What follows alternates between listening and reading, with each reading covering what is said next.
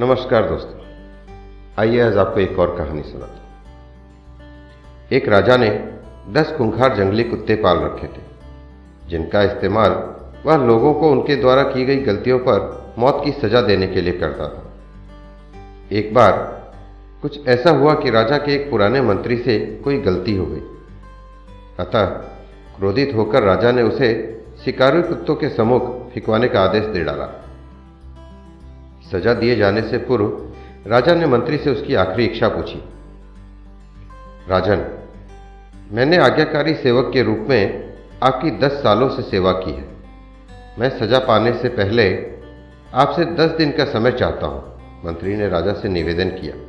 राजा ने उसकी बात मान ली। दस दिनों के उपरांत राजा के सैनिक मंत्री को पकड़कर लाते हैं और राजा का इशारा पाते ही उसे खूंखार कुत्तों के सामने फेंक देते हैं।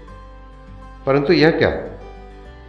कुत्ते मंत्री पर टूट पड़ने की बजाय अपनी पूंछ हिला हिलाकर मंत्री के ऊपर कूदने लगते हैं और प्यार से उसके पैर चाटने लगते हैं। राजा आश्चर्य से यह सब देख रहा था। उसने मन ही मन सोचा कि आखिर इन खूंखार कुत्तों को क्या हो गया?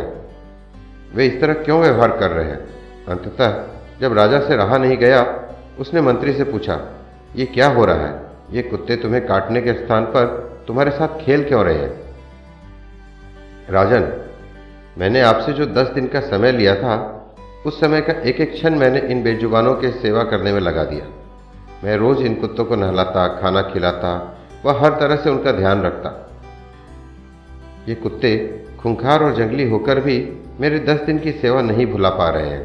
परंतु दुख यह है कि आप प्रजा के पालक होकर भी मेरी दस वर्षों की स्वामी भक्ति भूल गए और मेरी एक छोटी सी त्रुटि पर इतनी बड़ी सजा सुना दी। राजा को अपनी भूल का एहसास हो चुका था। उसने तत्काल मंत्री को आज़ाद करने का हुक्म दिया और आगे से ऐसी गलती ना करने की सौगंध ली। इसी तरह कई बार इस राजा की तरह हम भी किसी की बरसों की अच्छाई को उसके एक पल की बुराई के आगे भुला देते हैं।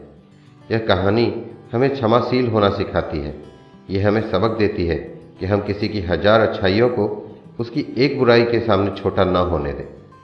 दोस्तों कहानी अच्छी लगे तो लाइक शेयर एंड सब्सक्राइब कर दें। धन्यवाद।